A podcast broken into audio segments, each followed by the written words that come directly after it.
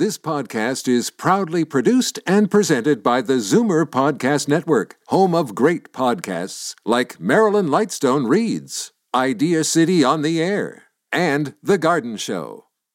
You're listening to an exclusive podcast of The Conspiracy Show with Richard Syrett.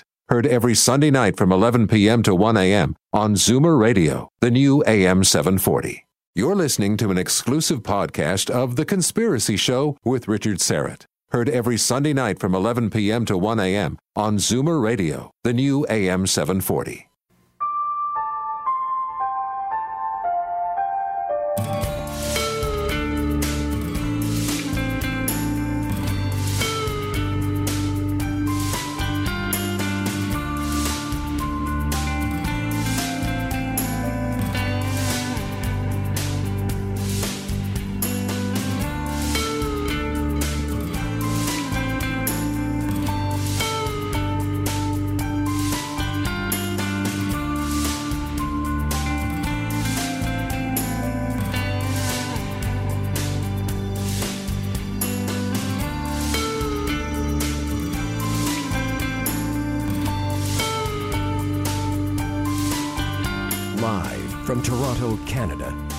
Conspiracy Show with Richard Syrett from Zoomer Radio, AM 740. Ah, welcome to the Audio Imaginarium. Come on in, hang out, hang your uh, cloak on a peg, grab a stool, and come warm yourself by the fire. And you'll need it up here. It's uh, unseasonably cool, even though we are well into spring. You wouldn't know it up here in uh, Toronto, the good. Welcome. You are among friends. This is The Conspiracy Show. My name is Richard Syrett, and uh, I am your humble little chat show host. Uh, ar- ar- artist, author, filmmaker, magician. Uh, Paul Davids is standing by with a remarkable tale involving a post mortem contact with the great, the eccentric Forrest J. Ackerman. It's all detailed in his book, An Atheist in Heaven The Ultimate Evidence for Life After Death. Paul is actually the co author, along with uh, Gary E. Schwartz and uh, John Alliston. Uh, John Allison, rather. And we'll get to that in mere moments. Ian Robertson is here on the other side of the glass, twisting the dials and the knobs. Albert Vinzel is uh, running our HOA, the Hangout on Air.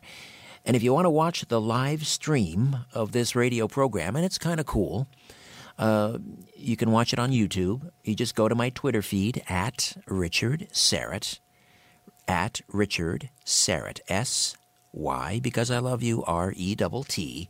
Go to the top of the feed and you'll find the tweet with the HOA link. You just click on it, and you are in the inner sanctum. You can watch the radio program. Uh, please visit the live events page at strangeplanet.ca. Just, you know, keep checking back. There's always interesting things coming along. And my dear friends Patrick and Kadena at Conspiracy Culture Bookstore are presenting a special event Saturday, May the 21st. Uh, it's called Missing 411 Canada with author researcher David Paulides, who is a frequent uh, guest on Coast to Coast, and I'll be hosting.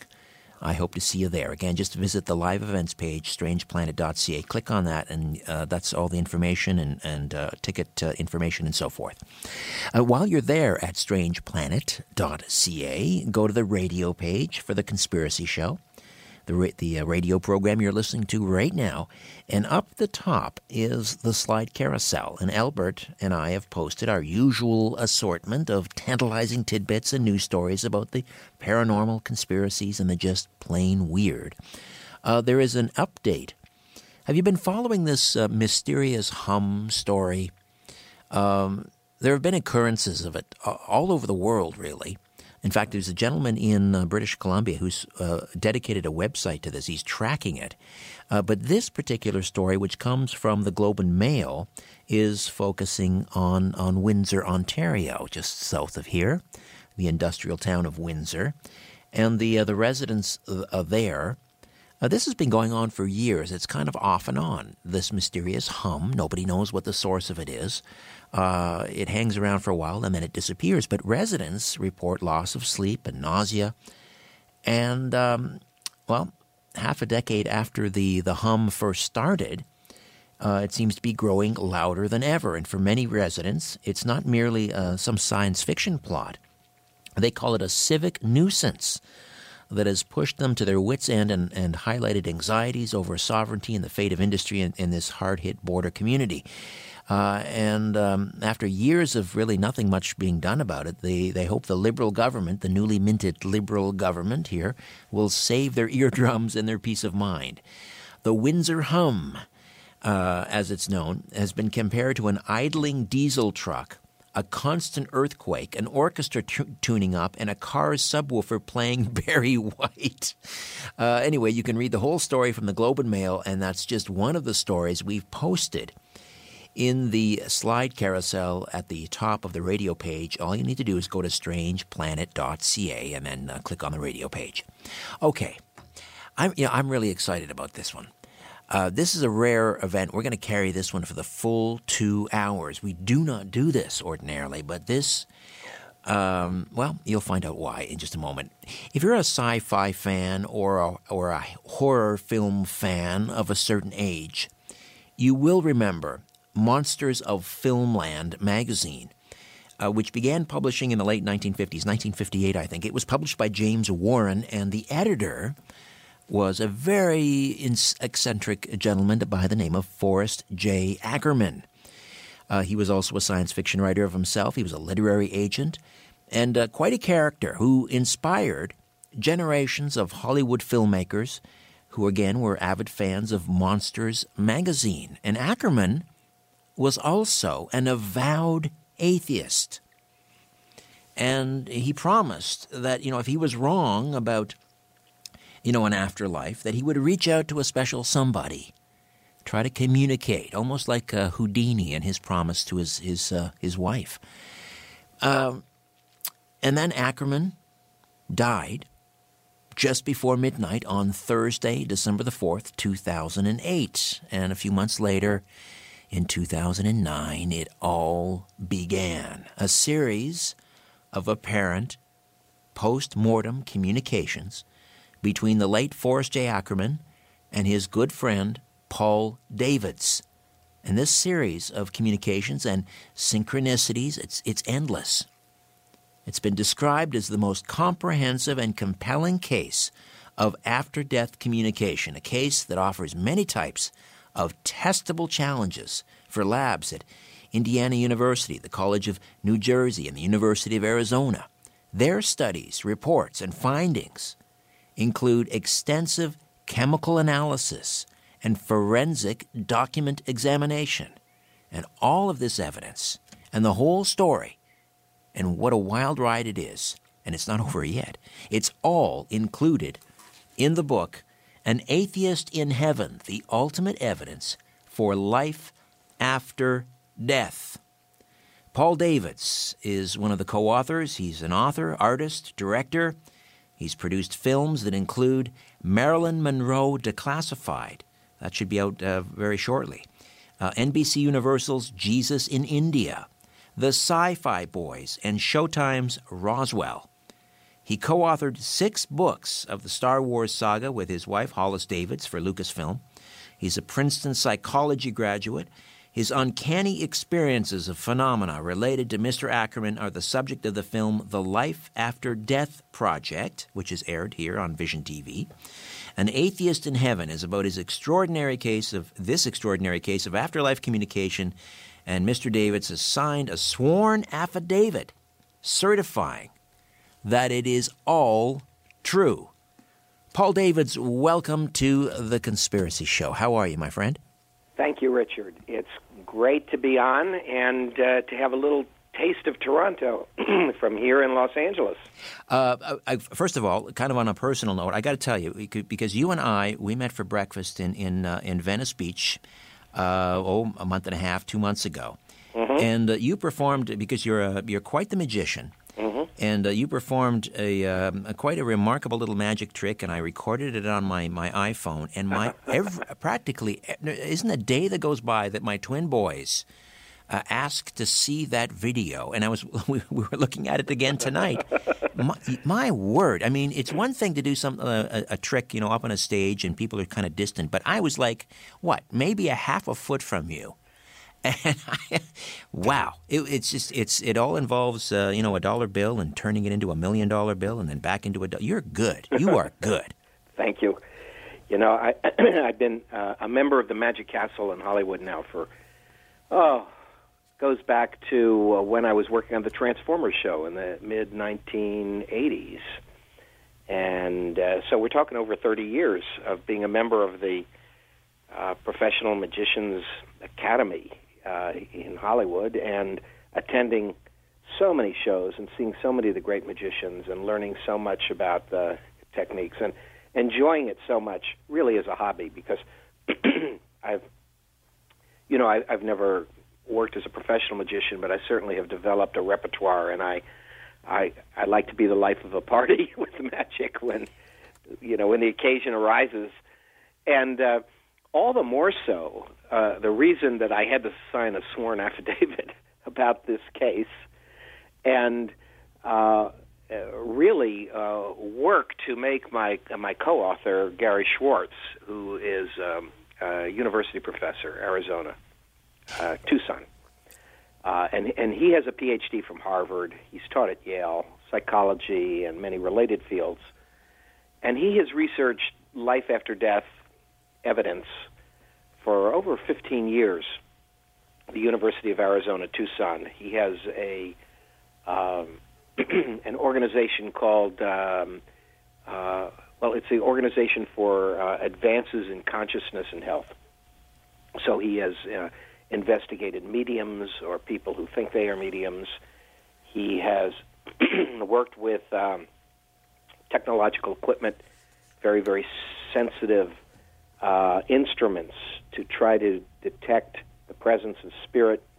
He's worked on these you know, scientists would call this very fringe areas. And from the beginning, when I first um, was introduced to him, he said, uh, "Paul, you know, I, I, I'm interested in your story. I'd like to see what science can bring to it to um, see what we can corroborate." And he said, I, I want to tell you, you know, if this is some kind of a magician's hoax, or you're having a fast one, pulling my leg, uh, he said, I, I want to tell you, I'm not just going to expose you, Paul Davids. I'm going to kill you. well, that's, I mean, even though, I mean, let's, Dr. Schwartz, he does dabble in this arena, this space. I mean, yeah. at, at his lab, he, the director of the lab at, in the University of Arizona. But it's, so for him, I mean, uh, it's one thing uh, and but he's certainly a respected scholar. But then you have a guy like your other co-author, Dr. John Allison, who wrote yeah. two chapters from the University of Delaware. He's a chemist. Well, he's a College of New Jersey. Oh, by Okay. the way, I wanted to correct one other mistake. Ah. The magazine is not Monsters of Filmland, but it's Famous Monsters. Ah, famous Filmland. monster of Filmland. We Okay. always call it FM or FMOF, and it has been around since 1958, as you reported. But yes, also there's John Allison, the chemist, Jay Siegel, uh, extraordinary chemist who was head of the uh, Department of Chemistry at Indiana University, Purdue University, Indianapolis. All of these people invested their time, uh, their energy, their reputations, because usually scientists don't want to go near this stuff. Well, that was my year. yeah, that was my point. I mean, it's as I said, it's one thing for Sh- Gary Schwartz because he has written in you know about this and he has studied this, but for Allison, Dr. John Allison, uh, to Yeah. come on board and and write two chapters. I mean, imagine the courage it would take someone like that because. Uh, I mean, this. Let's face it. This is forbidden territory for. Well, and, and, and let me make the point. He's not writing these chapters to say he's figured this stuff out and has normal explanations for all of the phenomena that were, was brought to him to study. It's quite the opposite. After three years of study, he's going on record as saying this is a real, true, genuine mystery to science.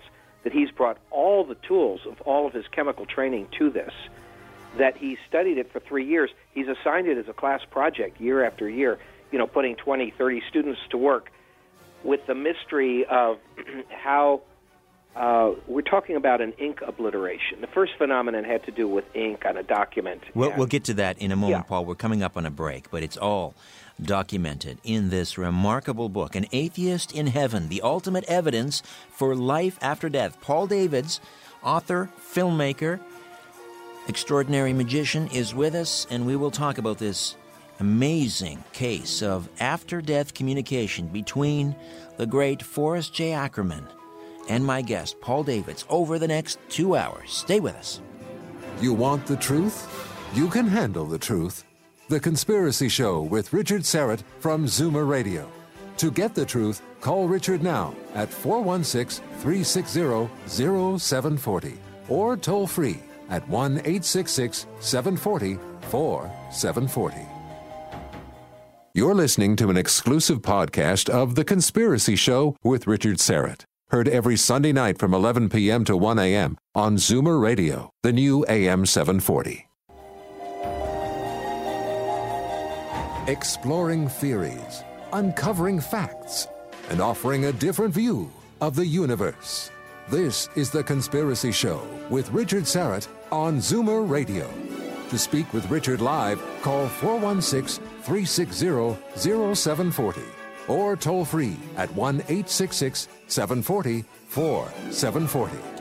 Author of filmmaker Paul Davids is with us. The book is An Atheist in Heaven The Ultimate Evidence for Life After Death. And this uh, case involves uh, Forrest J. Ackerman, who was editor of Famous Monsters of Filmland. And just to give you a sense of his influence, uh, back in, in 2000, uh, Stephen King uh, wrote a nonfiction book called On Writing, and he describes his history with Ackerman's work. He calls Famous Monsters of Filmland a life changing publication. And, and he added, Ask anyone who's been associated with the fantasy, horror, science fiction genre in the last 30 years about this magazine, and you'll get a laugh, a flash of the eyes, and a stream of bright memories. I practically guarantee it.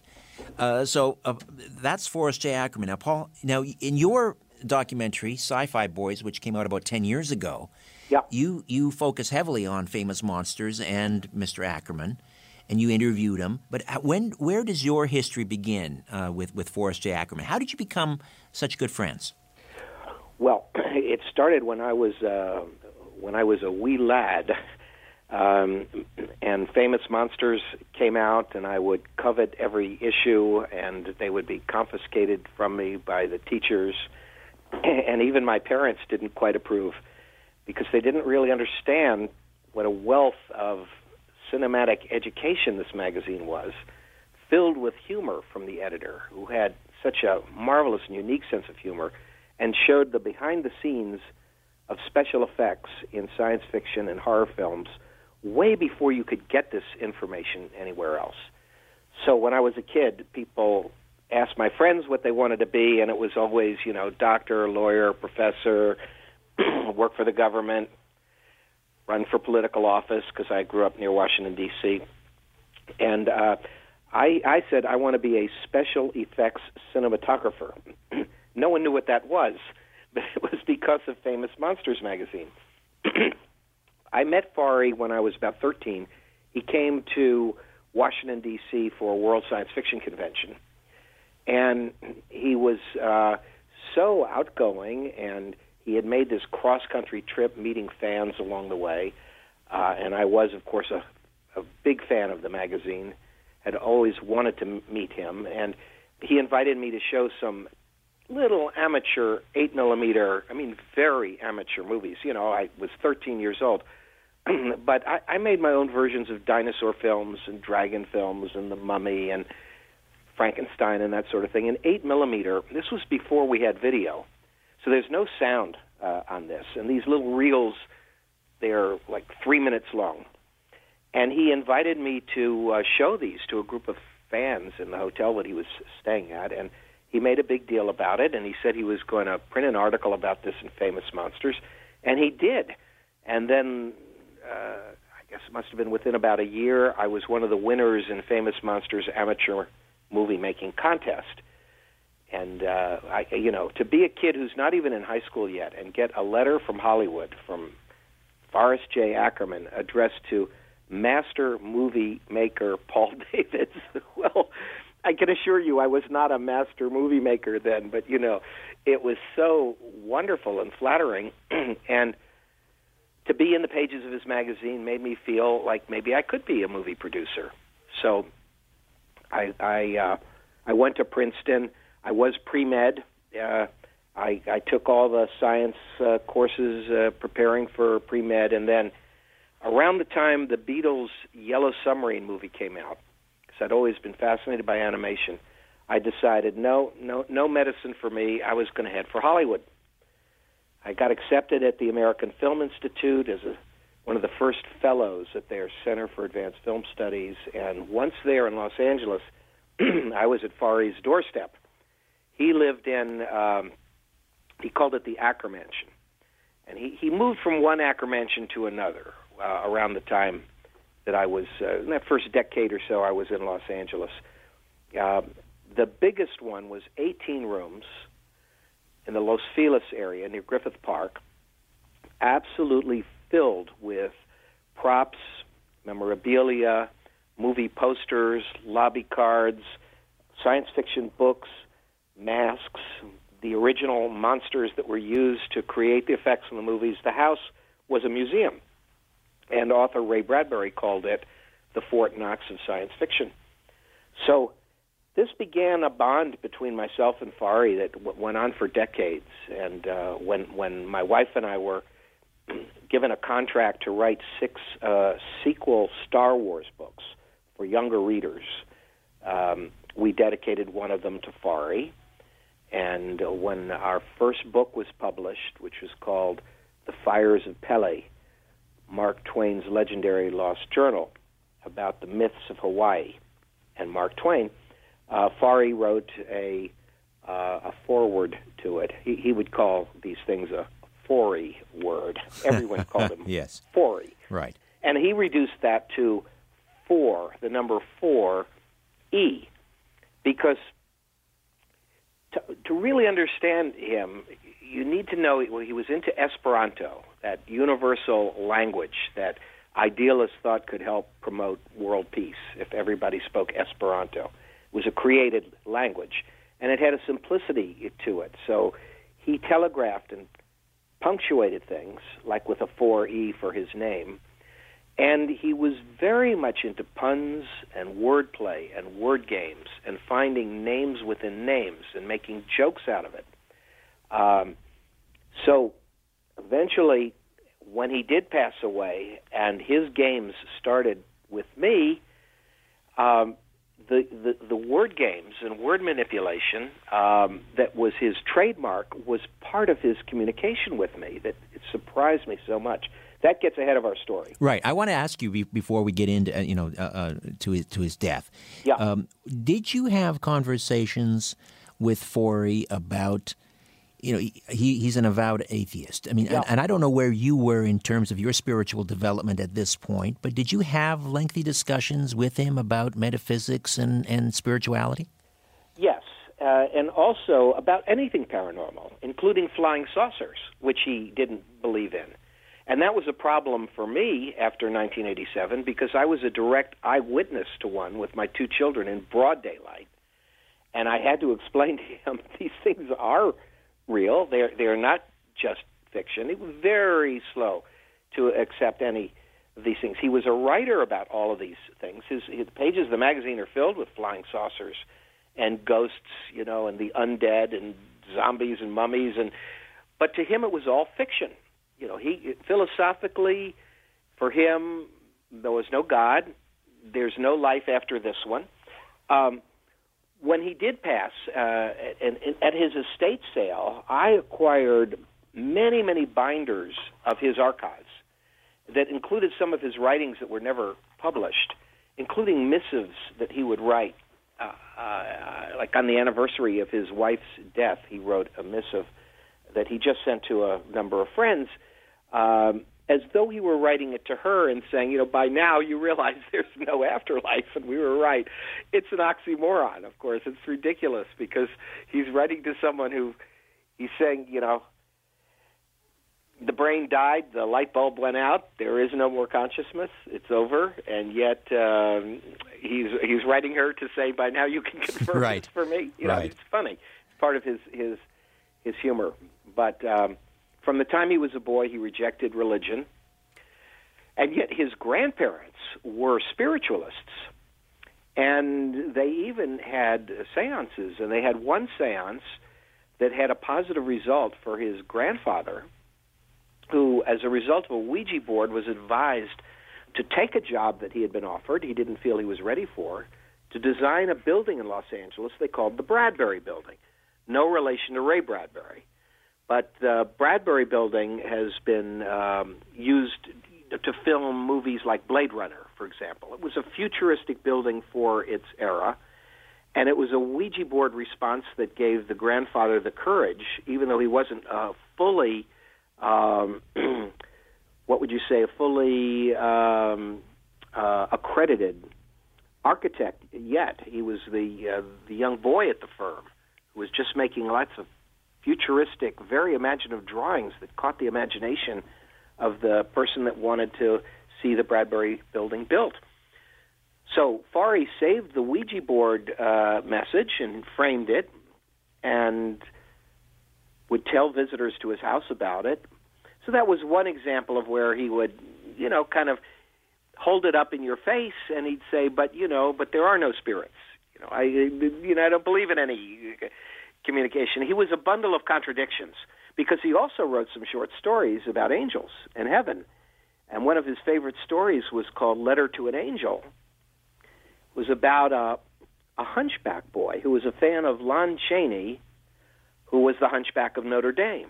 Sure, Lon And Chaney Senior and the Wolfman. The boy dies young, and he goes to heaven and sees Lon Chaney, and he, and in the final sentence uh, or final paragraph of the story, that's when you realize the boy was a hunchback, and he's so happy that now he's a spirit and he doesn't have this deformity anymore, and he's with his idol Lon Chaney. So, Forry played with these things in fiction. He was a man of many contradictions.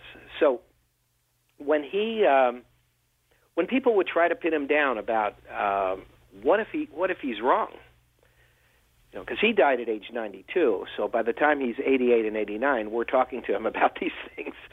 It's like, what if you're wrong? And and he not only said it to me that you know if I wake up to some great science fiction convention in the sky, he said, you know, I'll I'll give your regards to Boris Karloff and Bela Lugosi. And hey, so I'll be very, very busy there with my my departed wife Wendayne. Um, he said, but when the party uh, dies down, he said, uh, if I can, uh, you know, maybe I'll drop you a line. And then he would turn to a very sort of stern voice and say, a very serious voice, you know, but don't count on it. You know, like, it's not going to happen. Paul Davids is with us, the author of An Atheist in Heaven, The Ultimate Evidence for Life After Death, the co author, rather, along with uh, Gary E. Schwartz, PhD, and John Alliston, uh, Allison, uh, PhD. Uh, let, us uh, move ahead to, to March uh, 18th, 2009, and this is uh, about three months uh, after uh, Forry passes away. And you're at your vacation home in Santa Fe, New Mexico. And this Yes. brings us uh, really to the crux of the matter the, the famous ink blot obliteration. Could, could I say, Richard, that before we go to March 18th, I think we should talk about the weekend that preceded it, or the it was March 8th, um, the uh, the tribute for Forry. All right, okay. because yes. the timing of the context of when these contacts happened was crucial to understand the believability of it all. That um, uh, that, that Joe Moe, who was the closest confidant and pal and sort of caretaker for Forry the last ten years of his life, wonderful Hawaiian fellow, um, organized this tribute a few months later. Forry had said, I don't want a funeral, I don't want a memorial. And Joe had said, Well, what about a tribute, Forry? Would you accept if we have a tribute for you? And he said, Well, okay to that. So that was at the Egyptian Theater where we had done the premiere for my movie, The Sci Fi Boys, which we may need to go back to that later, but that was. It, it placed Forry's importance in the whole development of movie science fiction with help from Peter Jackson of The Lord of the Rings. Right, right. Uh, so we had had the premiere for that at the, the Egyptian, and we had the tribute for Forry at the Egyptian. And I don't know if there are a thousand seats in the theater, but every seat was filled. People came from all around the world to pay tribute to him, and there were many speakers, many far more important than I. Uh, they included Ray Bradbury and John Landis uh, and uh, um, Guillermo del Toro and Peter Jackson checked in from New Zealand. And I was invited to speak too. I was a science fiction producer, and uh, I had uh, written the Star Wars books. And then I had made the film Roswell for Showtime, not science fiction, but a docudrama about the UFO incident. So I was a speaker too. And there were two Canadians, Ian Paul Johnston of Toronto and Michael McDonald of Halifax. They had made a bio documentary about Forry for Canadian TV, and they came to show their documentary that night. And the day of the um, the tribute, well, during the day they went to Forry's crypt, and Mike McDonald rapped on the the crypt. You know, knock, knock, knock. Hi, Forry. It it's uh, Michael McDonald. You know, Ian and I have come all this way from Canada to show the movie about you tonight, and uh, you know we love you. We'll never forget you. And he said that he certainly didn't consider it disrespectful to rap on Forry's script because of the sense of humor Forry had. Forry would have smiled over it. Well, Forry obviously was smiling over it because they told us they told us that weekend that within an hour of doing that, they heard from Forry. They heard from him on their computers in the hostel they were staying at. And they told the story, and it was just quite incredible. We're going to get to that story right after this break, Paul. And I remember this from the uh, Life After Death Project uh, film that came out a few years ago that aired right here on Zoomer Media's Vision TV. It's quite remarkable, and we will get to that story. Paul Davids, co author, An Atheist in Heaven The Ultimate Evidence for Life After Death. Stay with us. Corporations, governments, and sometimes entire civilizations. What goes up must come down. And it lands on The Conspiracy Show with Richard Syrett from Zoomer Radio. You're listening to an exclusive podcast of The Conspiracy Show with Richard Syrett. Heard every Sunday night from 11 p.m. to 1 a.m. on Zoomer Radio, the new AM 740. The world is being pulled over your eyes.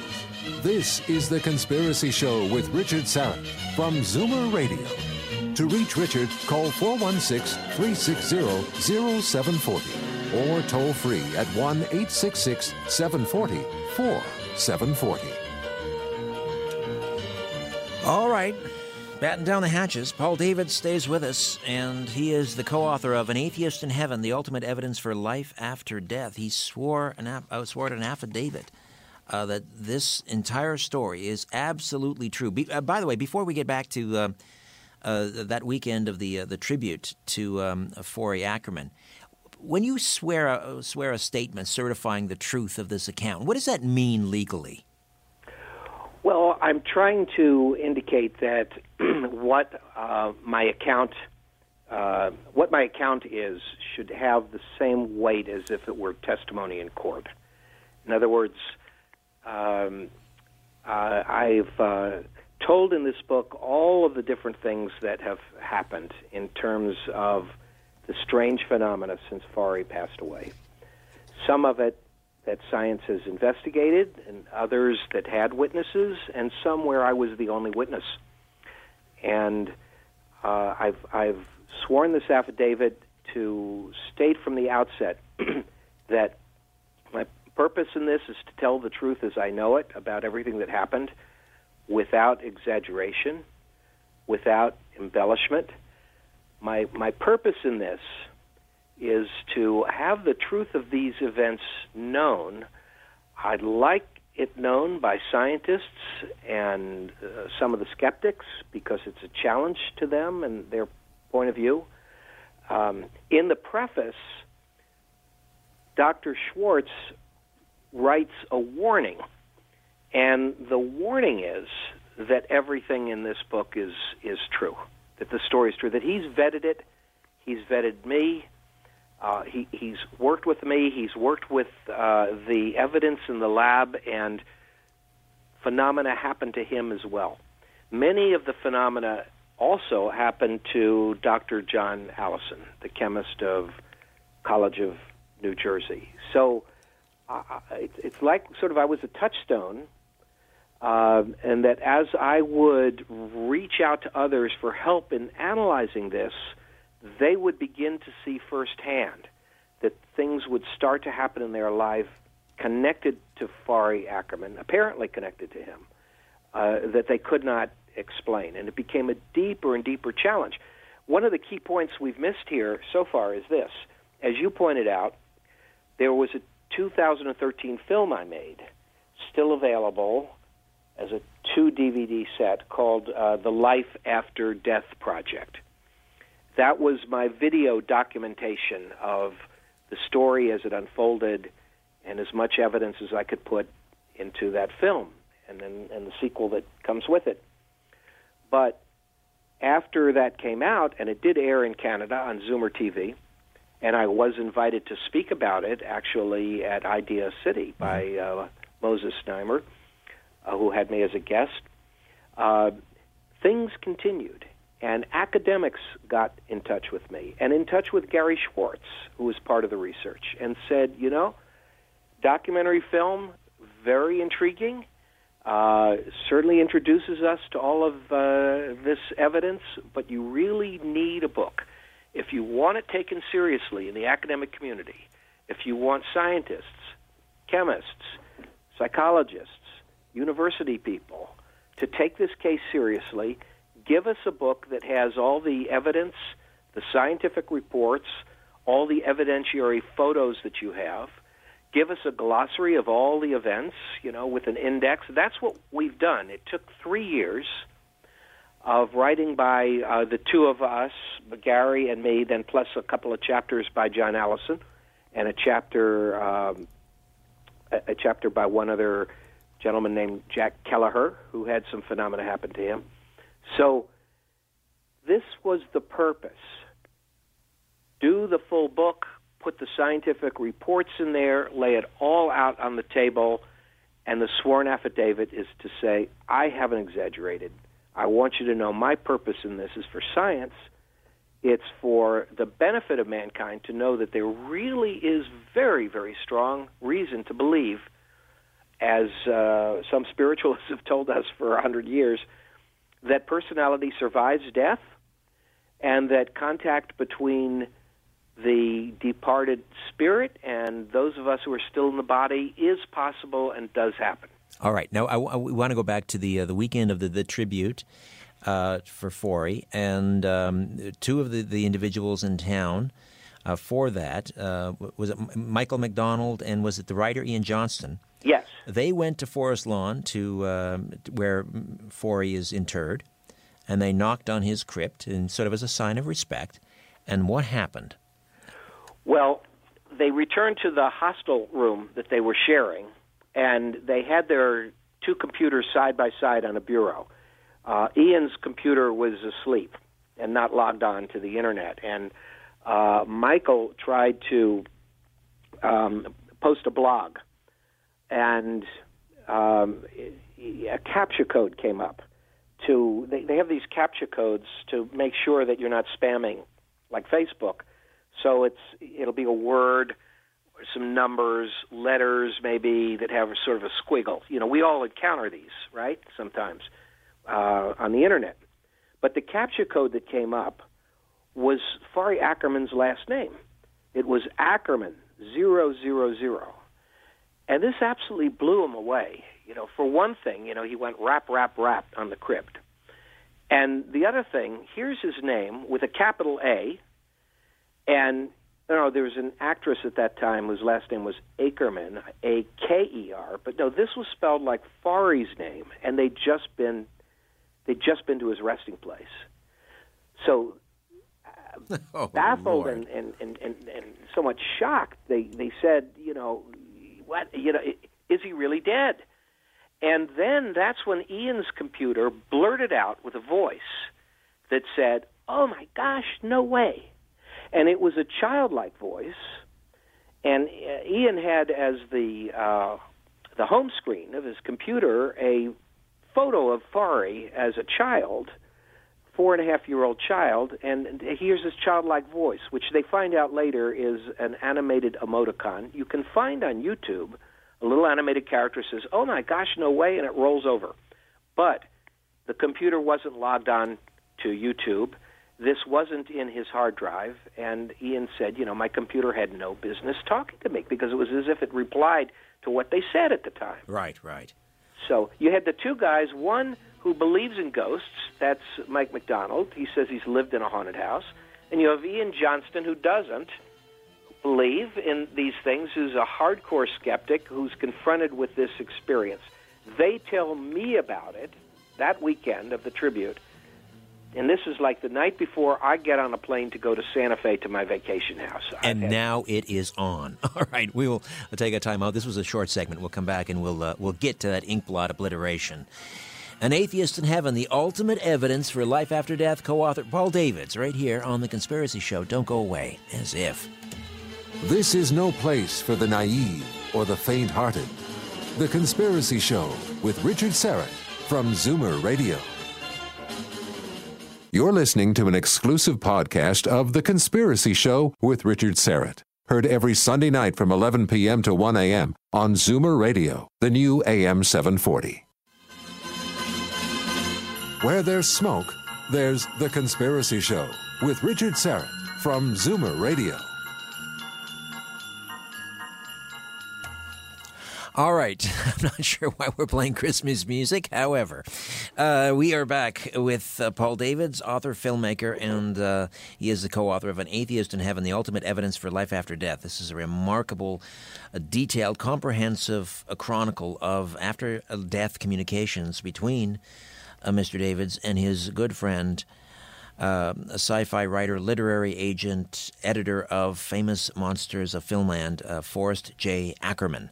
Uh, okay, so um, can we move things along? We'll get right to that obliteration. Yes, yes, oh, and, and I, I, do want to add to your description of the book that uh, it is available in Canada uh, as um, an ebook at Amazon.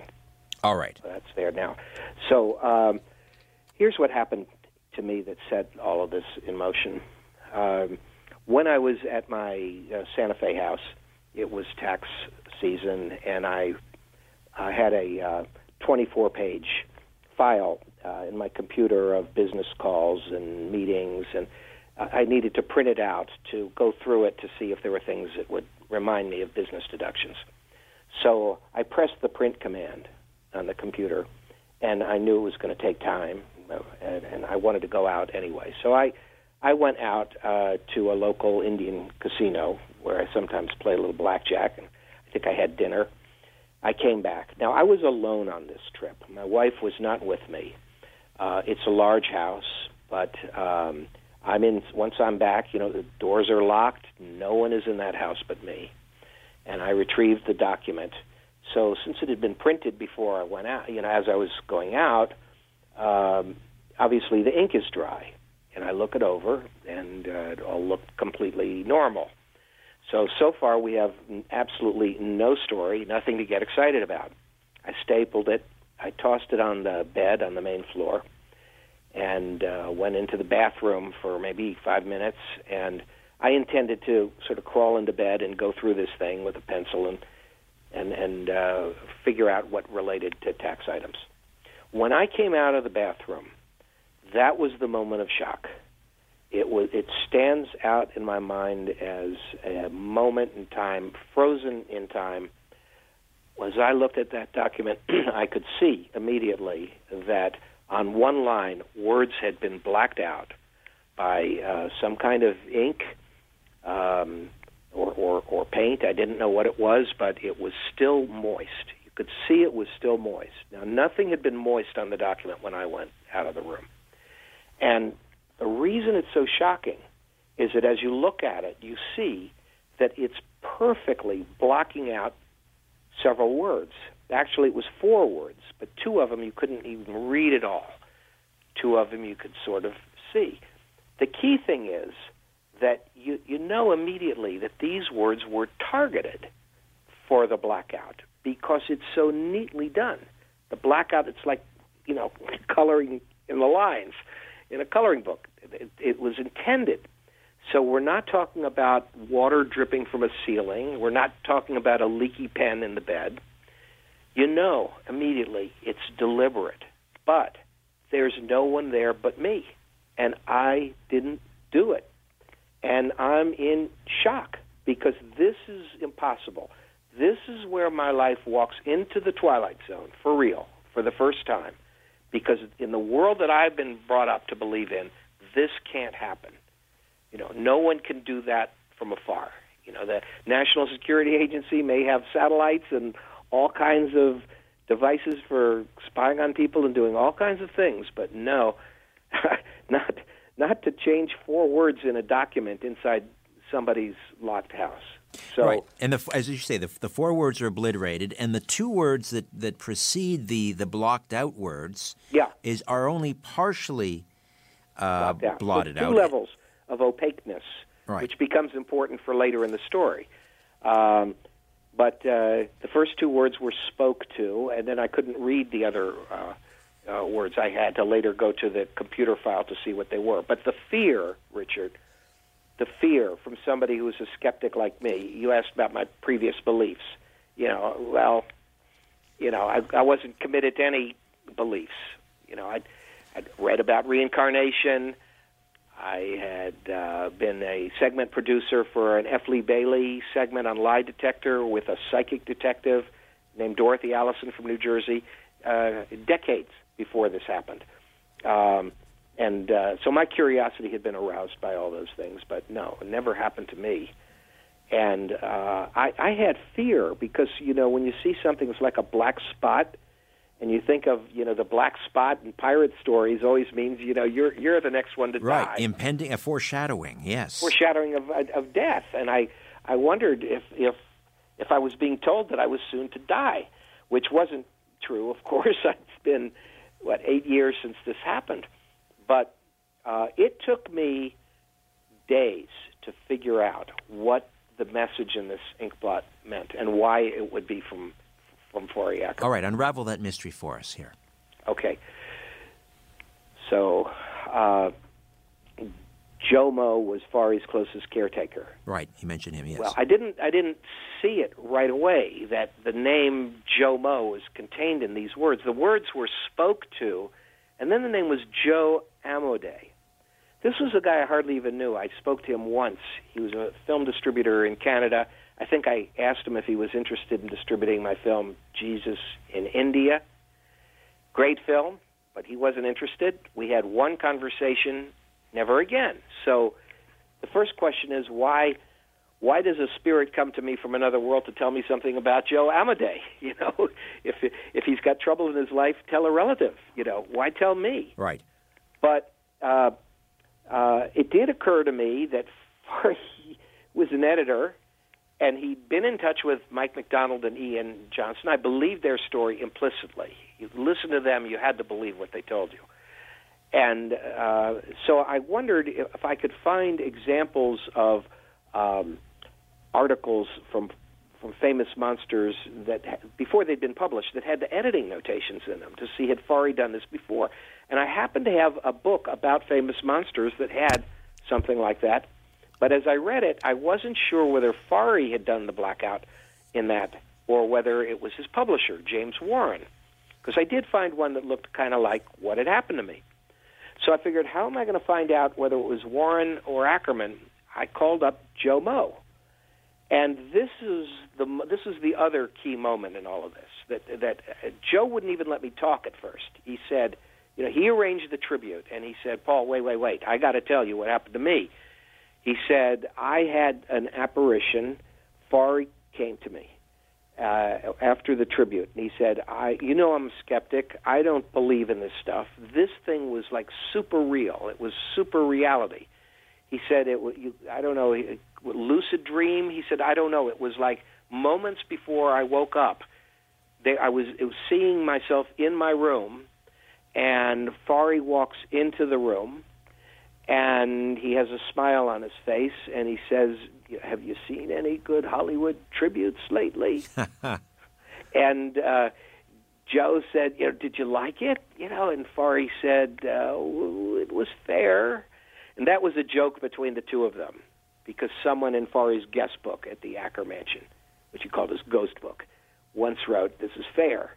And Forry got mad about that. He said, "What would this guy say about the Taj Mahal? You know that it was fair." Right, right. So that was the meaning. And then uh, Forry said to him, the apparition said, and no, pal, he said, that was the ninth wonder of the world. And then Joe said, it was like instantly waking up, but he's seeing everything the same. He's seeing his room exactly as when Forry was there, but now there's no Forry there anymore.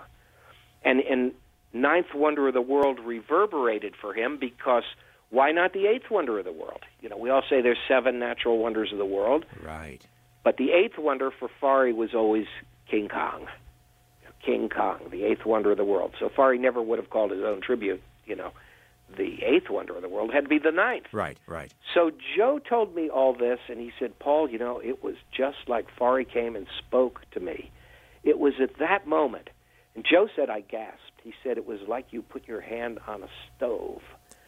Uh, because I realized that Joe Moe was contained within Joe Amodei, and what had been blacked out of my document was spoke to Joe Amodei, spoke to Joe Moe.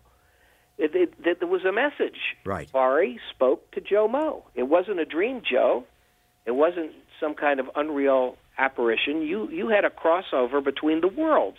He came to you. And and, and just to jump ahead here, you you found uh, the same type of editing symbol that that uh, precision obliteration that Forrest used in the magazine that he edited. Yes, I, I researched it for the next couple of years. I found example after example, and one of the best I found actually in Toronto, Ian Johnston, who had coincidentally walked into a bookstore and stumbled over a box of old documents filled with original documents from Forrest J. Ackerman.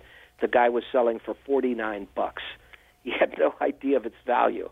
And I pored over these documents at Ian's house, and I, I found one that had the blackout where Forry had crossed something out in two different levels. You know, just reminiscent of my document. And Right. I found others perfect carbon copy for what happened to my document. And I also, in the book, An Atheist in Heaven, I've annotated everything. I found about uh, 12 or 15 examples from famous monsters where Forry would use a name within a name or a word within a word, you know, to make a point or make a joke. So the idea that he would tell me he spoke to Joe Moe by blacking out, you know, a name that's similar, Joe Amodei, was completely in character. So this is what boggles my mind, okay? So from the atheist, we're learning that life does go on and he still exists. But from the atheist, we're also learning that he retains his personality. He retains his sense of humor. He's still able to make a joke and a pun just like he did when he was in the body. So, you know, it all it sounds like science fiction. I couldn't have invented a story like this if I tried. The stuff keeps happening to me. It's been over a hundred incidents. It's all in the book, and it's happened over this period now of uh, about seven years. And I never know when something is going to happen. I can never predict it, but when it happens, I'm just suddenly taken aback. Oh my God! You know, the mask of Forry's face that was in my home office. Nobody goes in there, and it's moved 10 feet across the room. You know, things that have happened are just mind boggling. All right, and um, we will leave some of those other stories for the next hour. We're going to continue this. Part two coming up uh, for all those stations along the uh, the network that uh, carry the next hour. You're in for a treat. More evidence from an atheist in heaven, the ultimate evidence for life after death. Paul David stays with us. The website, strangeplanet.ca. That's your portal to the Conspiracy Radio program. Follow me on Twitter at Richard Syrett, and as always, follow the truth.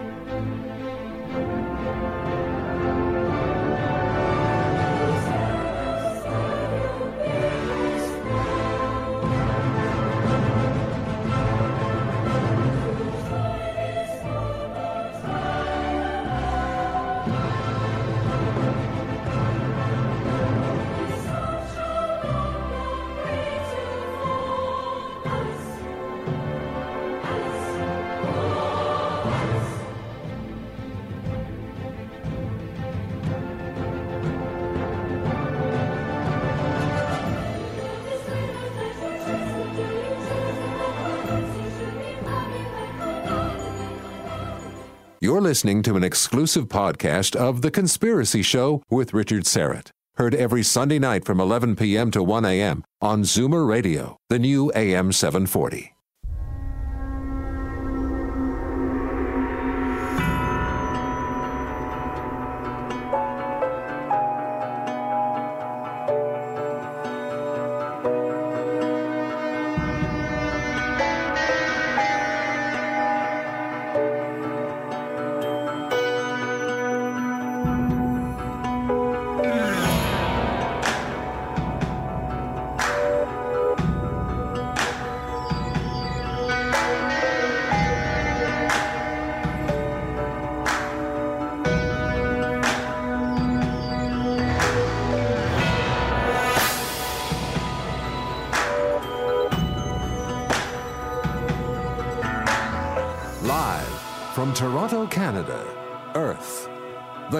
Conspiracy Show with Richard Syrett on Zoomer Radio.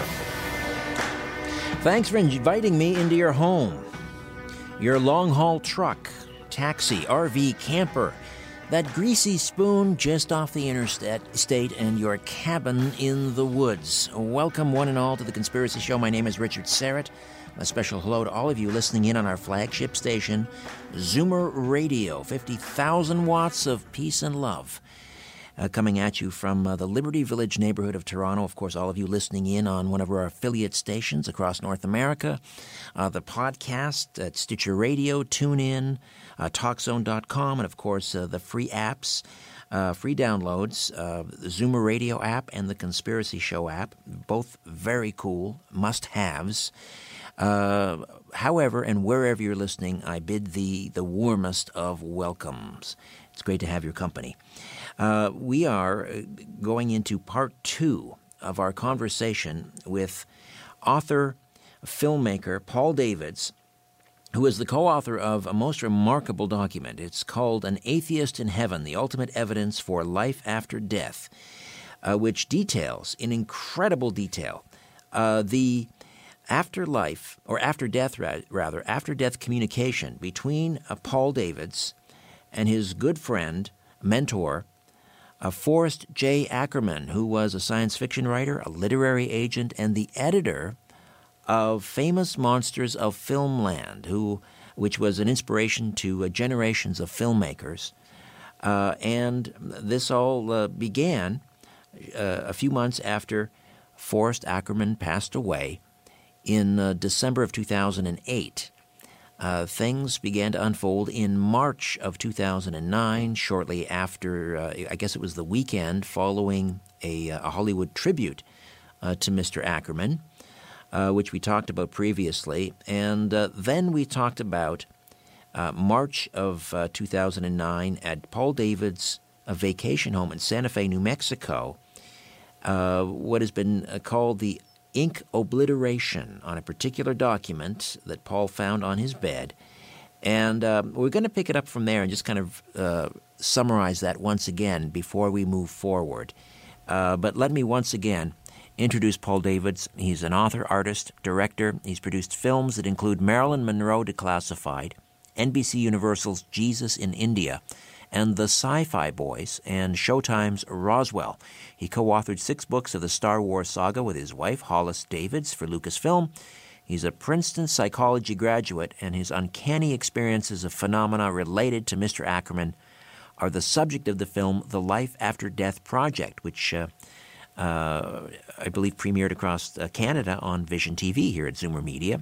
An Atheist in Heaven is about this extraordinary case of afterlife communication and Mr. Davids has signed a sworn affidavit certifying that it is all uh, true. And we should also point out uh, that uh, Michael Shermer uh, from Skeptical Inquiry magazine, uh, and I've interviewed Michael Shermer. Let me tell you, he's a tough nut. Not my favorite person to interview. Uh, however, he has some actually some pretty positive things to say uh, about this entire account, and um, we'll, we'll get uh, Paul Davids to fill us in on that a little bit later. But let's uh, welcome Paul to the program once again. Paul, welcome back to the Conspiracy Show. Good to have you with us. Thank you, Richard. All right. It's great to have the opportunity to, to, to tell about this. And, uh, you know, earlier when I, I mentioned that An Atheist in Heaven in Canada, you know, you can get the ebook at uh, Amazon. Of course, you can also order the get the hardback from from Amazon, and I guess so that that's shipped from the U.S. and can go to Canada too. And some people, I guess, are listening from the U.S. This just was published in April, after three years of writing to document all the things that we had put into the Life After Death Project uh, documentary that you mentioned. Um, so it's all there, all the uh, the strange incidents that have happened.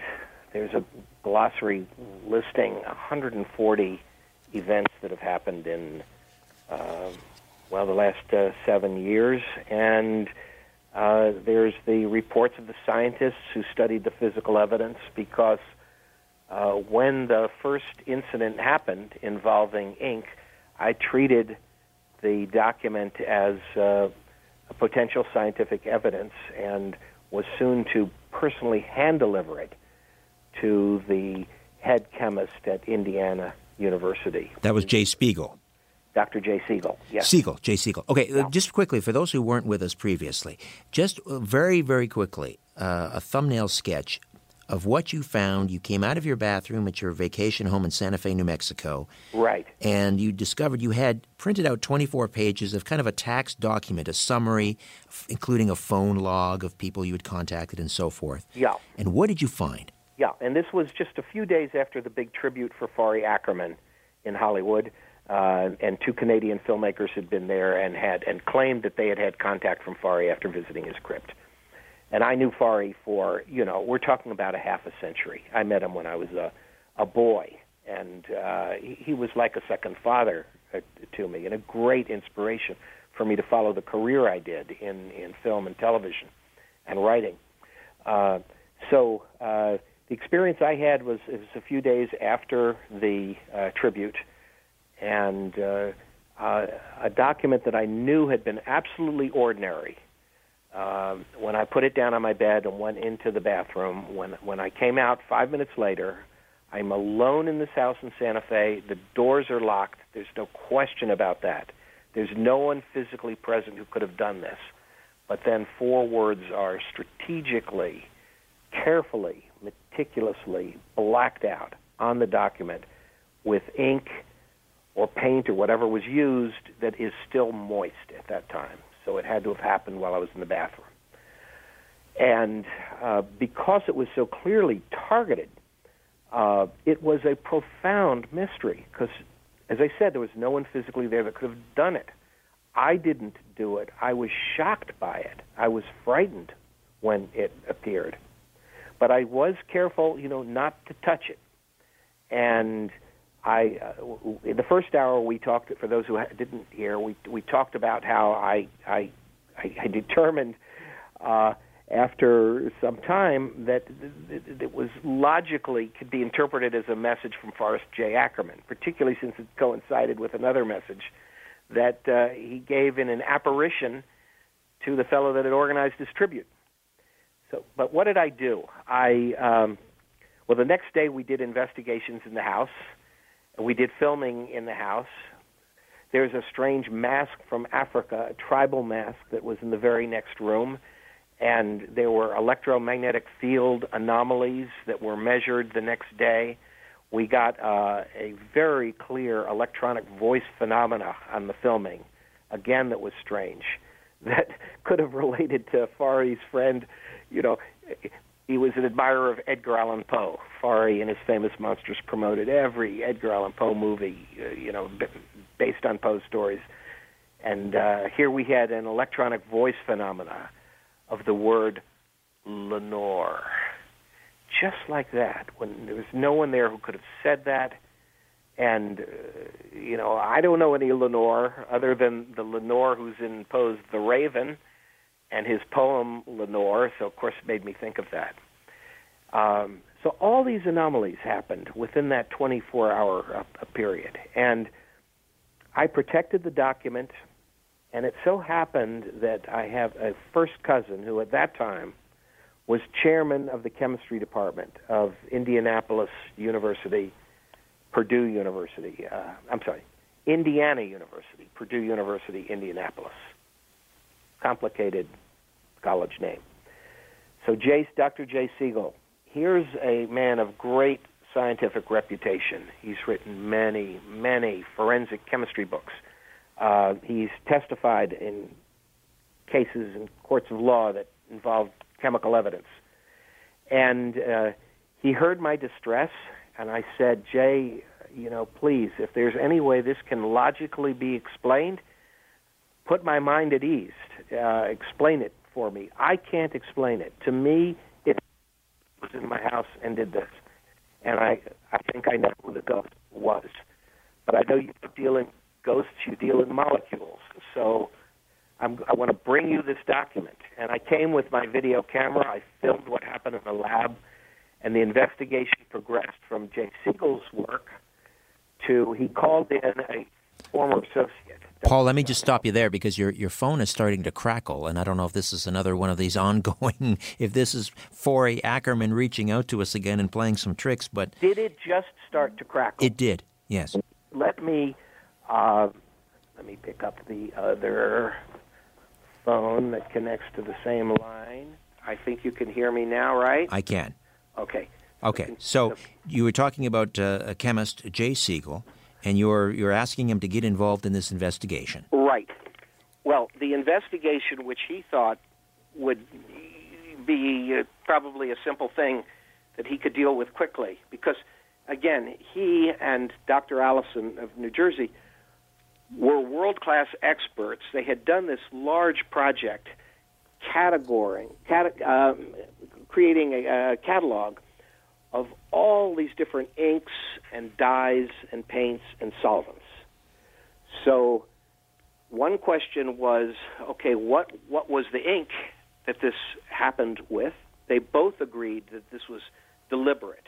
It was done intentionally. It was these words were targeted, and uh, so the one question was what what what is the material that it was done with? And the other question is how how was it done? And another question is can they reproduce it in the lab? And this mystery just compounded itself again and again and again for them. And they never got satisfactory answers to how it was done and were unable to reproduce it. And the actual answer about the chemistry and the molecules was very unsatisfying because it only intensified the mystery intensified it because they felt most of the molecules uh, they were able to show were the same ink that was originally from the printer, but with silver added and with calcium chromate added that weren't there. So that came from some source added to that ink.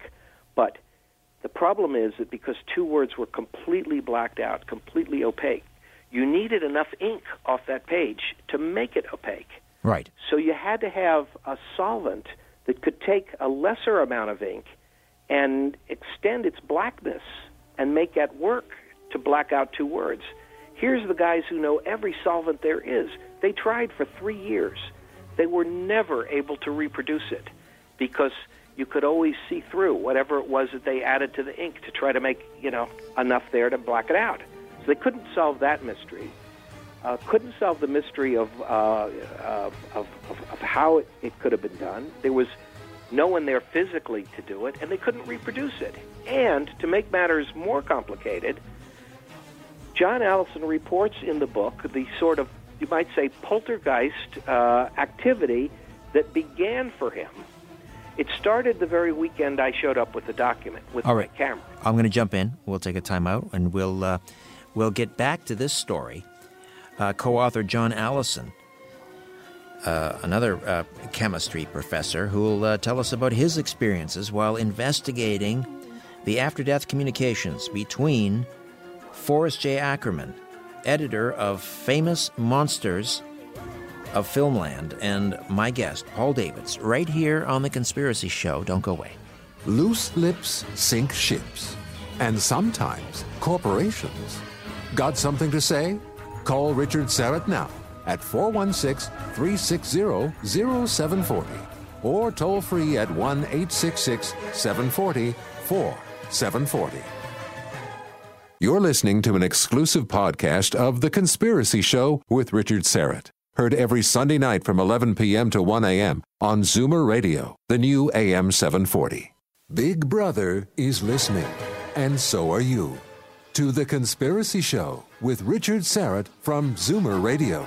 To speak with Richard, call 416 360 0740 or toll free 1 866 740 4740. Welcome back. Let me crib from the uh, the back of um, An Atheist in Heaven: The Ultimate Evidence for Life After Death. Co-author Paul Davids joins us, uh, detailing the uh, after death or post mortem communications between Paul Davids and science fiction writer, editor of um, Famous Monsters of Filmland, Forrest J. Ackerman. Uh, what happens when a lifelong skeptic dies and discovers he was wrong about life after death? Forrest J. Ackerman, a luminary in the early history of science fiction and an ardent lifelong atheist, promised that if he were wrong about the non existence of an afterlife, he would attempt to send a convincing message to a few people he especially respected. Not only did Forrest leave a physical message for co author Paul Davids that could not be explained by contemporary forensic science, but Forrest produced an extraordinary wealth of four kinds of converging evidence. One, startling physical phenomena, many with clues to his identity. Two, frequent, highly improbable synchronicities. Three, relevant communications via research um, mediums sorry, via research mediums, and four, astonishing measurable effects on technology beyond anything previously documented in the history of afterlife research. Could this, in fact, be the ultimate evidence for life after death? Uh, keep in mind, two of the co authors, Gary E. Schwartz and John Allison, uh, both PhDs and uh, university professors. Now, before the break, uh, Paul, you were talking about uh, John Allison, who who you approached, and he wrote two chapters in this book, and he began to encounter or experience some poltergeist activity once he got on board. Uh, one of those he involved, he made he was making copies of this ink obliteration, which sort of kicked things off for you back in March of 2009. And um, well, I'll, I'll sort of relay this first one very quickly, and then you can get into some of the others. But he so he would he would have these photocopies sort of arranged, I guess, on a desk, and he would come uh, and find them sort of scattered, fanned out on his floor. No other person had access to them or would have touched them. Uh, and uh, so that that was sort of one thing that obviously alarmed John. Uh, but there were other instances, one including uh, one involving his his telephone, and another involving a Furby doll. I'll let you pick it up from there. Yeah. Um, well, uh, when I came to New Jersey, I set up my video camera, and the first day we did experiments in his lab um, at his house, he explained to me how he was going to proceed with uh, the experimentation. And this involved taking very small pinpricks out of the uh, the ink part of the uh, of, of the document and to, to study the chemistry. And while filming him, a clock visible on the wall behind him, an old wind-up clock, was ticking away, and it suddenly chimed. And uh, you see in the film that I did, Life After Death Project, you see John Allison, his face was shocked, like he turns white, uh, and uh, he says, you know, well that that shouldn't be working, um, and you had to wind it up to make it work, and he hadn't wound it up in years. Uh, he thought it hadn't worked in years, and he had the key hidden. His wife was out of town. She didn't know where the key was. It was his heirloom and it had no business working. It had no business chiming, but it's caught there on uh, on the on the video, and it's never chimed again. Uh, it's it's never worked by itself again. So uh, that and the mystery of his scattering pages, and we have reports of pages being scattered in the Ackermansion where Forry lived by the tenants who lived there, you know, after his death, uh, like a, a um, a singer who would rehearse with her music pages, and she'd uh, uh, stop to make a telephone call in another room, and she'd come back and she'd find the pages uh, scattered across the floor, spread, not just like they fell from the stand, but spread out like Allison did. So this was a recurring uh, phenomena. But with Allison, it it kept happening. His his phone behaved uh, oddly. It would move by itself across the mantelpiece and then fall and hit the floor. When uh, it, it wasn't on vibrate, there had been no call. Um, it had a, a rubber uh, container on the uh, the iPhone, so you know that friction should have held it on the mantle. And in one evening, at, at, around the time we heard that the Life After Death project was accepted for uh, showing on the Sci-Fi Channel, the phone fell off the mantle twice, and then he put it on a coffee table beside him, and it worked its way across the coffee table and fell to the floor. Uh, later, he had the same thing happen with his iPad. He had a a Furby, which is a, a toy, a, an one was many, many years old. Batteries hadn't been touched in years. Batteries should have been dead. He was cleaning up. He picked up the Furby. These are little animal toys, you know, that uh, talk to you in their own language, Furbish. And uh, this one uh, talked. The batteries were still working. And he said that in a 24 hour period, it said to him twice, 4E, 4E, which of course it was Forrest J. Ackerman, he went by the name 4E, and he spelled it with the number 4 followed by an E, and that's what John Allison is hearing from a doll. It's like something out of the movie Chucky. Right. But it's real. It's real. And then John was working, he said, on a uh, few paragraphs about a concept that Gary Schwartz had this concept, and John was exploring with it the idea of a could you have a soul phone? If there's life after death, could we ever get to a point where you'd have a telephone where you could communicate with departed spirits? It's all speculation at this point, you know, but the, that Gary Schwartz looks into the theory behind its possibility. So here's John Allison typing up paragraphs about uh, this uh, soul phone, and the Furby says to him while he's doing it, "Ring, ring, ring, ring." telephone. so um, creepy stuff in his laboratory, his equipment behaving impossibly strange. A drawer pushing out onto his arm repeated times when there's nothing to push it. And uh, there, there's a specific procedure for uh, turning off the, uh, the equipment. I think it's a laser desorption device and the machine violated its own protocol and went through a series of things of with one device turning on and off by itself which it shouldn't have done. So again it became a long list for john. And he, he eventually came to a um, we had a return to the acker mansion. We were invited to come there with scientists gary schwartz. We brought two mediums with us suzanne wilson jamie clark um, and uh, Rosemary Guiley, who's a paranormal author. Frequent guest on this show. Mm-hmm. Yeah, we spent three uh, nights and four days at the Ackermansion, the remodeled Ackermansion. This is uh, several years after Forry has passed away. And uh, in this experimentation, we actually held a seance there.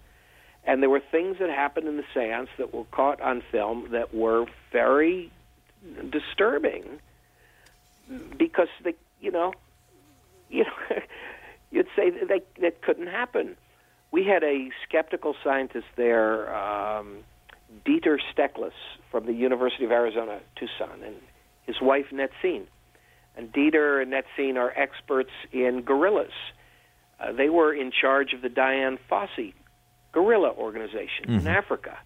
And Forry loved gorillas and King Kong, and they brought this death mask of a giant gorilla to the seance. And while he was sitting on a, a sofa, and Suzanne Wilson was bringing through the voices of the spirits she said were present, the couch that he's sitting on, right where he's sitting on, starts to vibrate so strong it's like it's an earthquake. And it's captured on film, and he has his son who's sitting behind him touch it, you know, and confirm he feels the vibration. And believe me, you know, with my suspicious mind, although nobody knew we were going to hold the séance in that room until 10 minutes ahead of time, Right. when the whole thing's over, I go to that couch, I reach into every pillow, I look under the couch. I want to know, you know, did somebody leave a sex toy in the in the couch? You know, is this my, no, absolutely not. And I slept on the couch that night in that room. Um, there was nothing, no way any of us could explain it. So here's the thing: when we wrote "An Atheist in Heaven," I put together a glossary at the end. It's uh, the last chapter, and it lists over 140 odd and inexplicable things that have happened uh, since Forry's death, and most of them relate in some way to Forry. Not all of them. There's a couple of other cases we bring in too, but including something with my mother and my father-in-law.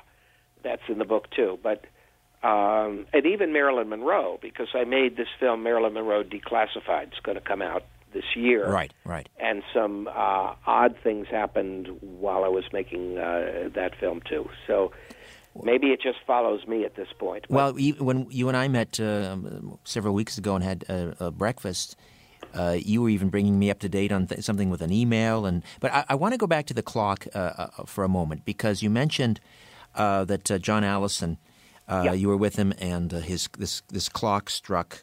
Uh, chimed and it never, you know, it never did that before, never did it again. Yep. But there is a um, a famous painting you mention in the book of Forrest Ackerman. It's called the Blue Forry. Yes, it's on our cover of it's the, the painting's on the cover of the Life After Death Project DVD, Right. And we've adapted it so the the, the Forry part of it is on the cover of the Atheist in Heaven. It's a painting by L.J. Dopp, and Forry, as an old man, has his forefinger up to his lips, and he's it's as if he's saying, "Shh, listen to the spirits of the night." You know, it's that kind of an expression. But this and the painting was made when? Painting was made in 2004. Okay, four years Four before years he dies. before he died, And yeah. and the clock behind him shows what time? Two minutes to midnight. And when did Forry die? Two minutes to midnight. Hmm.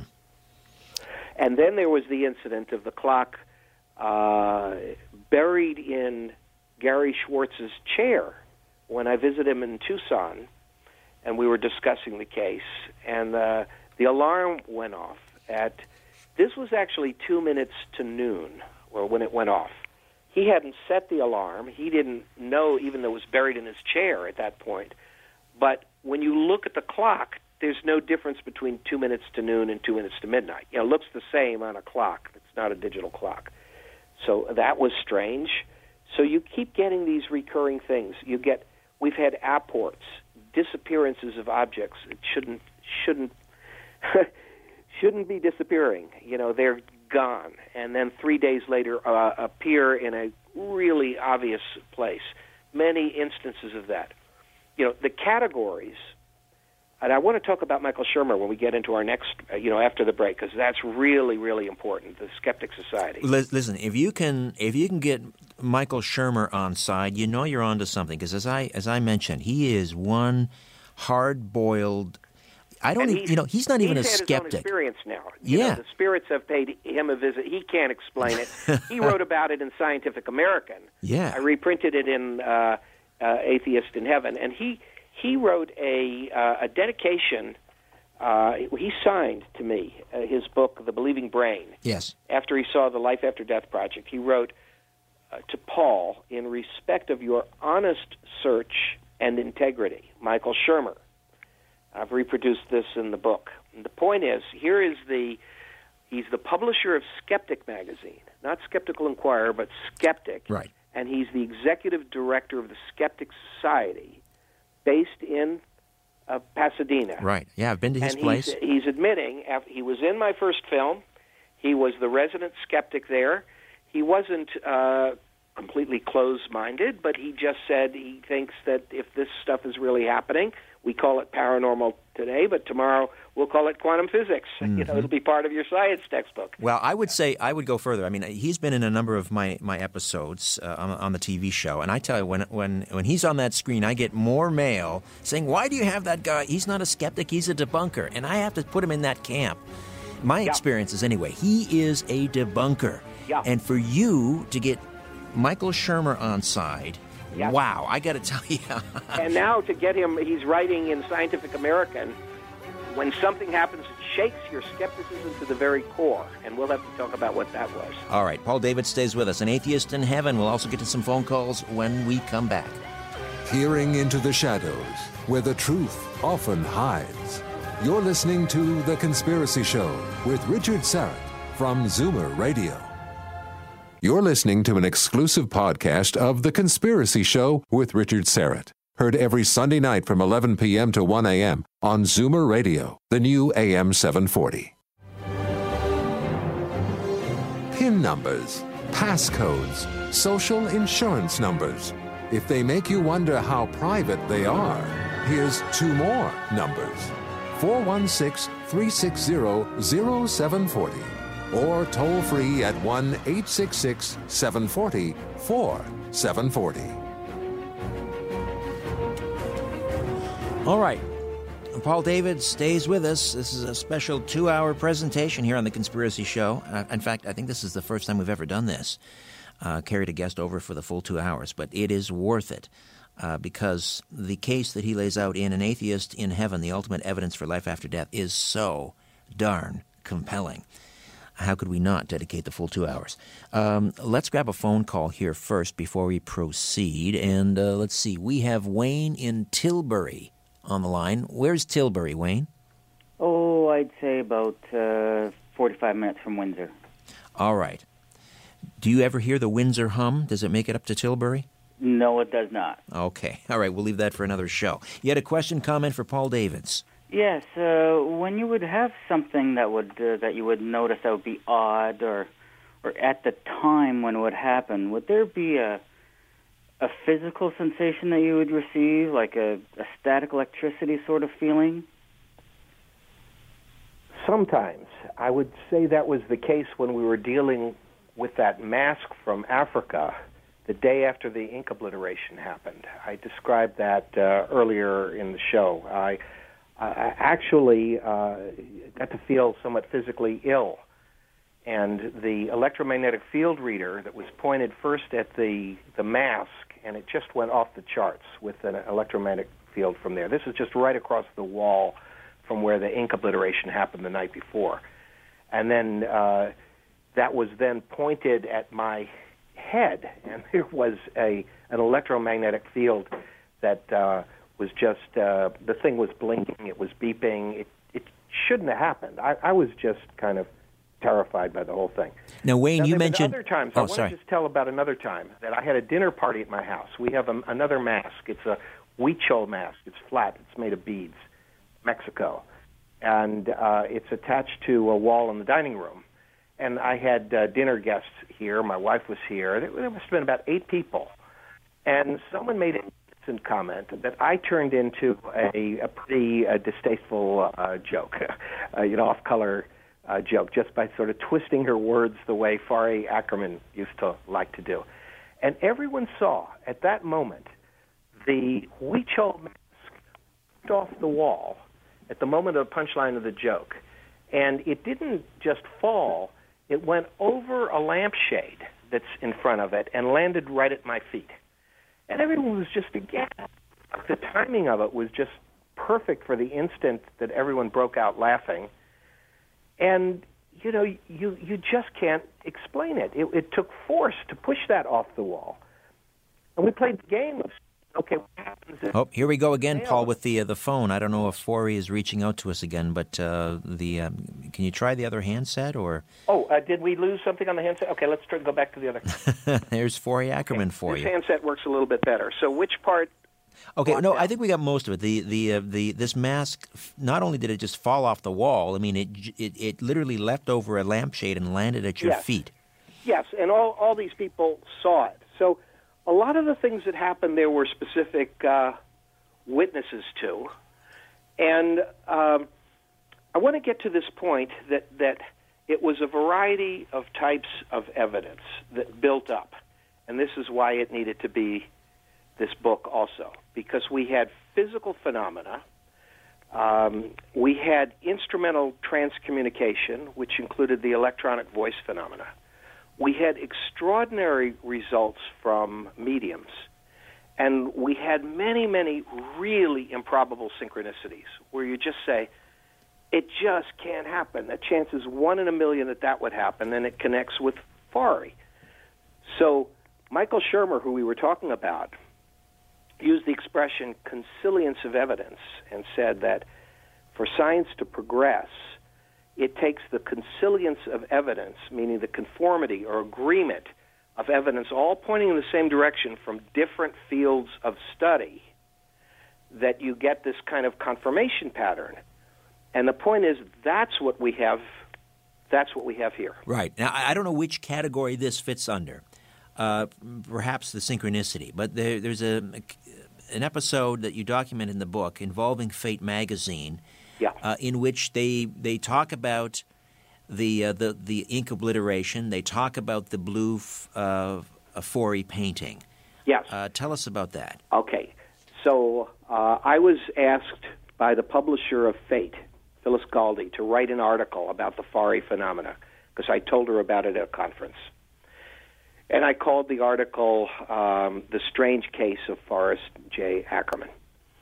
And um, when the article went to press, the day I saw the, fir- the printed copy of it, I was so upset and dismayed because I could see right on the first page of my article there was a terrible double typographical error. I didn't see how anybody could fail to catch it. It completely destroyed the continuity of what I was talking about, and I thought made my article seem foolish. And so I was angry at the publisher. But then we talked about it, and what what the what the misprint was. I was right in the middle of talking about the artist L.J. Dopp, terrific artist, by the way. Look look him up. He painted uh, that blue Forry painting that had the clock that predicted four years in advance the time of Forry's death. So I just have the words L.J. and instead of his last name and what I wrote, it suddenly says in Fate magazine, the blackout in two levels of opacity spoke to Joe Amodei. And then it repeats it. The blackout in two levels of opacity um, in, in the, document spoke to Joe Amodei. And then it goes on with what I wrote. Well, uh, I never wrote those words there that that way. And when it has the in in two levels, it uses the numeral two rather than TWO. You know, I I didn't write that. It shouldn't have been there. And Phyllis Galde said, you know, four proofreaders looked at this before it went to press. She did. David Godwin, the um, I think he was sort of an executive director of the magazine, and two proofreaders. And she said it wasn't there when they sent it in to go to press. So then I have this revelation where I'm thinking, you know, maybe this isn't an accident. It's again, it's the article about the strange case of Forry, and it's sticking it right there in front of your face about the fact that there was this blackout in my document with two levels of blackness of the ink. Forry was underscoring that point, obviously. Yeah. All right, listen, we got to take a time out. We'll get back to uh, this discussion and some phone calls right here on the Conspiracy Show. Stay with us. Fasten your seatbelt and put your tray in the upright position. You're about to leave everything you know behind on The Conspiracy Show with Richard Syrett from Zoomer Radio. You're listening to an exclusive podcast of The Conspiracy Show with Richard Syrett. Heard every Sunday night from 11 p.m. to 1 a.m. on Zoomer Radio, the new AM 740. Providing the evidence and letting you draw your own conclusions. This is The Conspiracy Show with Richard Syrett on Zoomer Radio. All right, welcome back. Paul Davids is with us, author, filmmaker, and the book is An Atheist in Heaven The Ultimate Evidence for Life After Death. compelling evidence for post mortem communication between uh, the late Forrest J. Ackerman, editor of Famous Monsters of Filmland, and uh, Paul Davids. And uh, let's grab a phone call here. Peter is in Buffalo. Peter, welcome to the Conspiracy Show. Hi, Richard. Uh, you have a great show, and you are a really great host. I've heard you many times on your, on your own show and also on Coast to Coast.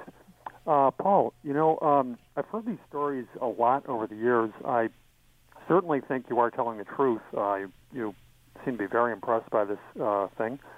Um, but you know, um, ever since um, I read a book in 1986 called Spiritual Seeker's Guidebook, and actually before that, you know, um, how do we know that this is actually Forrest who's communicating to you, or if it's some prankster?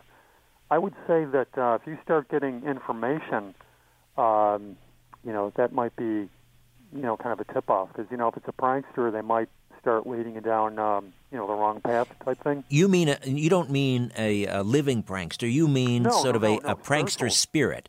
Right, right. Well, I mean, before you respond, Paul, I would say even if that is the case, that certain that still points to the existence of a spirit world. oh, of course, of course, yes. I've no doubt that there's a spirit world. Yeah. Okay, Yeah, Paul, you want to weigh in on this? How do we know that it's Forry and not some some lower realm spirit prankster doing this? Well, uh, I think Forry was a prankster himself, you know, maybe a higher realm spirit prankster, but it's a fair question, obviously. And I think that the best answer is that uh, so many of these uh, uh, instances of phenomena relate to Forry personally in such a specific way. And when we got to the mediums through Gary Schwartz, people that he had vetted, there's details about this. You can see them in the Life After Death Project uh, DVD, but uh, you can read uh, much more detail about it in An Atheist in Heaven. But Yeah. wouldn't that uh, information uh, be uh, readily available to people in the spirit world? You know, No, well, in the spirit world. Well, you know, again, things that are so specific to Forry, to his personality, to expressions he would do, to his particular beliefs, to, I mean, we're talking about from a medium that had no knowledge of who this Forrest was she was supposed to be communicating with. Oh uh, yeah, yeah. th- th- but you get you sure. get such detail about uh, about about his life, and so many of the contacts do seem to be so intimate.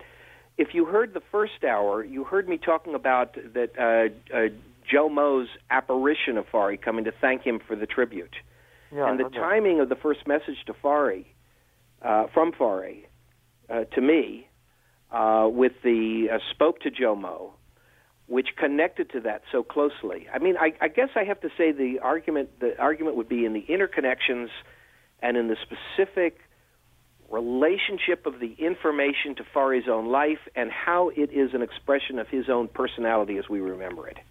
Now, Yeah, if all of that if all of that is being mimicked by um, some other entity, um, well, you know, I mean, how would you how would you know or, or prove that? All I can say is that from somebody that knew him for half a century, the uh, the contacts have the thrust of his personality behind them for me and for others that knew him. That's the best we can say. Great question, Peter, and great to hear from you in uh, in Buffalo. Please call again.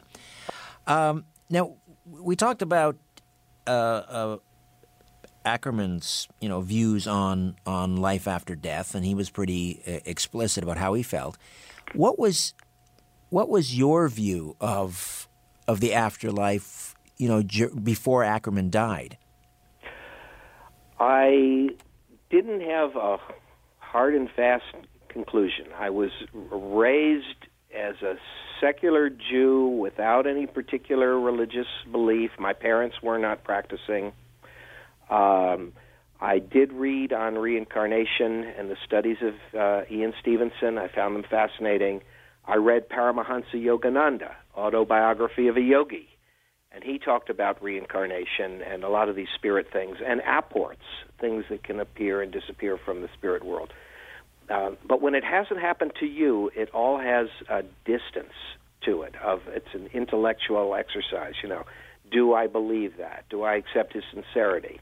Do I accept the the uh, evidence? I must say, my closest encounter with it was when I worked for F. Lee Bailey on the show Lie Detector. And I brought in Dorothy Allison, a psychic detective from New Jersey. There was a book about her. And we put her to a polygraph, trying to see whether she was genuine. And one particular case where she had helped police find the uh, body of a murder victim.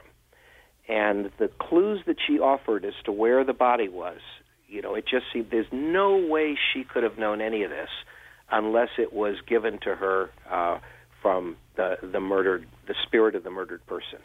You know, it involved uh, a, a, a a bridge for only uh, pedestrians. Uh, it involved uh, uh, factory chimneys near a church steeple. It involved the letters MAR, which turned out to be actual graffiti right near the oil barrel that the body was found in.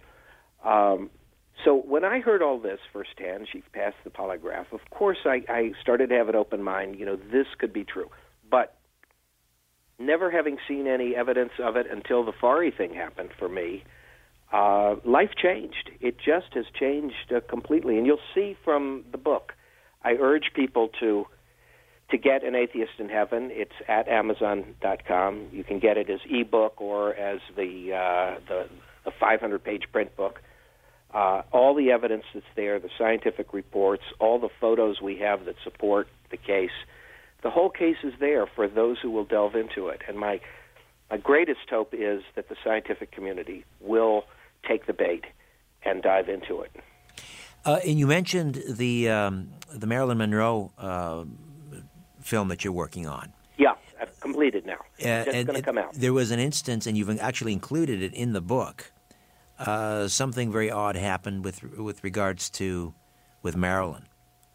There were there were uh, about a dozen things, a dozen really odd things that uh, that that happened. Um, we have a little bit of time. I'll I'll mention this. Uh, the film does get into the murder theory.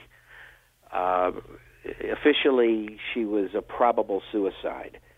Some think perhaps it was accidental overdose but uh, there is the murder theory. And then um, in recent years, there was a confession through the Sam Giancana family, the mobster, his family, that Sam Giancana had ordered this uh, this hit and had done it on a day when Bobby Kennedy had visited her. Sure, we know Peter Lawford and Kennedy were in Yeah, town. he, and and the, the mobster Sam Giancana hated uh, Bob Kennedy, who went after the mob with a vengeance. After the mob had helped, really helped uh, John F. Kennedy get the White House through getting the votes he needed in Chicago to deliver Illinois. So they felt betrayed, and by planning it on a day when Bobby Kennedy had been there and his his fingerprints they thought would have been found. It was a very uh, complex thing handled as a police chief, Tom Reddin of Los Angeles, has said, uh, handled like a, an intelligence top secret operation, the aftermath of it. So one of the things that happened was I was filming director uh, Philippe Mora, who directed the film Communion, by the way, Whitley Strieber's book. Uh, and um, I was interviewing him because he dealt with the FBI documents on this, and I was explaining to him this theory that uh, that there had been an, an, an intended entrapment of Bobby Kennedy, and this was on film. At the moment I said the word entrapment, his Mac, visible right beyond his shoulder, suddenly booted itself up. It wasn't asleep. It wasn't on and asleep. It booted itself up from zero. No one touched it. That was really odd. I've never seen that happen. He'd never seen it happen. Never happened before or after with that. I've never heard. Has anybody who listens to this show call in? Let Richard know. Does anybody have a Mac that was turned off and something you walk into a room and it suddenly boots itself, turns itself on? Well, it's reminiscent of what happened to Ian Johnston after they visited Forry's crypt at Forest Lawn. Yes, that he heard the communication. And I don't know, I think we might have time for this one last story, uh, Richard, that's important because it's so Canadian. Got two and a half minutes. Yeah. Okay. Uh, the ring Forry always wore, a gift from Bela Lugosi, uh, the actor who played Dracula. yeah. Sold for around thirty thousand dollars at the uh, the estate auction after Forry passed away, and um, Michael McDonald, who ra- had rapped on Forry's crypt, as I explained, he lived in Halifax. Well, one year later, this ring somehow made its way from Los Angeles to Halifax to the gallery right next door, practically next door, within 100 feet of um, Michael McDonald's house. Mike walks down the steps outside his house, crosses in front of the gallery, sees the window display, and there is Forry Ackerman's ring in the window right Oh, next to his my. house. So the world is a mysterious place, you know. And and if the skeptics want us to believe it all happened by accident, oh come on. and come it, but and the thing is, it's still happening, isn't it? It's it- yes, it- yes, yes. Up to the point that you and I had lunch six weeks ago, and things have happened even uh, since then. There was an email that was received by Jack Kelleher, sent by someone who's deceased now. And the email was originally sent in 2012. He never got it. It arrived in his inbox, you know, now with a whole lot of names of Forry friends and their email addresses. We thought was being delivered to us to tell them about an atheist in heaven, but uh, there was no date on this email except 2012. It, it's, it's lost in strange. cyberspace for four years? I Yeah. don't think so. Yeah, strange. Wow, Paul, what a delight. Thank you so much uh, for this. Congratulations on An Atheist in Heaven, the ultimate evidence for life after death, uh, available on uh, Amazon in the United States and uh, And in a- Canada, and, and in uh, Canada. Amazon Kindle. Wow. ebook. This is uh, great job. Great job. Thank you, sir. All right, Paul, thank you. Talk again soon. Good night. Paul Davids, an atheist in heaven. All right, my thanks uh, to uh, Ian Robertson, of course, Albert Vinzel, Jonathan Franz, all of you listening. I'm back next week with a brand new program. We, I think we're going to do some open lines right off the top at 11 o'clock, just to, you know, shake things up a little bit. So get your questions and comments ready for next week. In the meantime, don't be afraid. There's nothing concealed that won't be revealed, and nothing hidden that won't be made known. What you hear in the dark, speak in the light. What I say in a whisper, proclaim from the rooftops. Move over, Aphrodite, I'm coming home. Good night.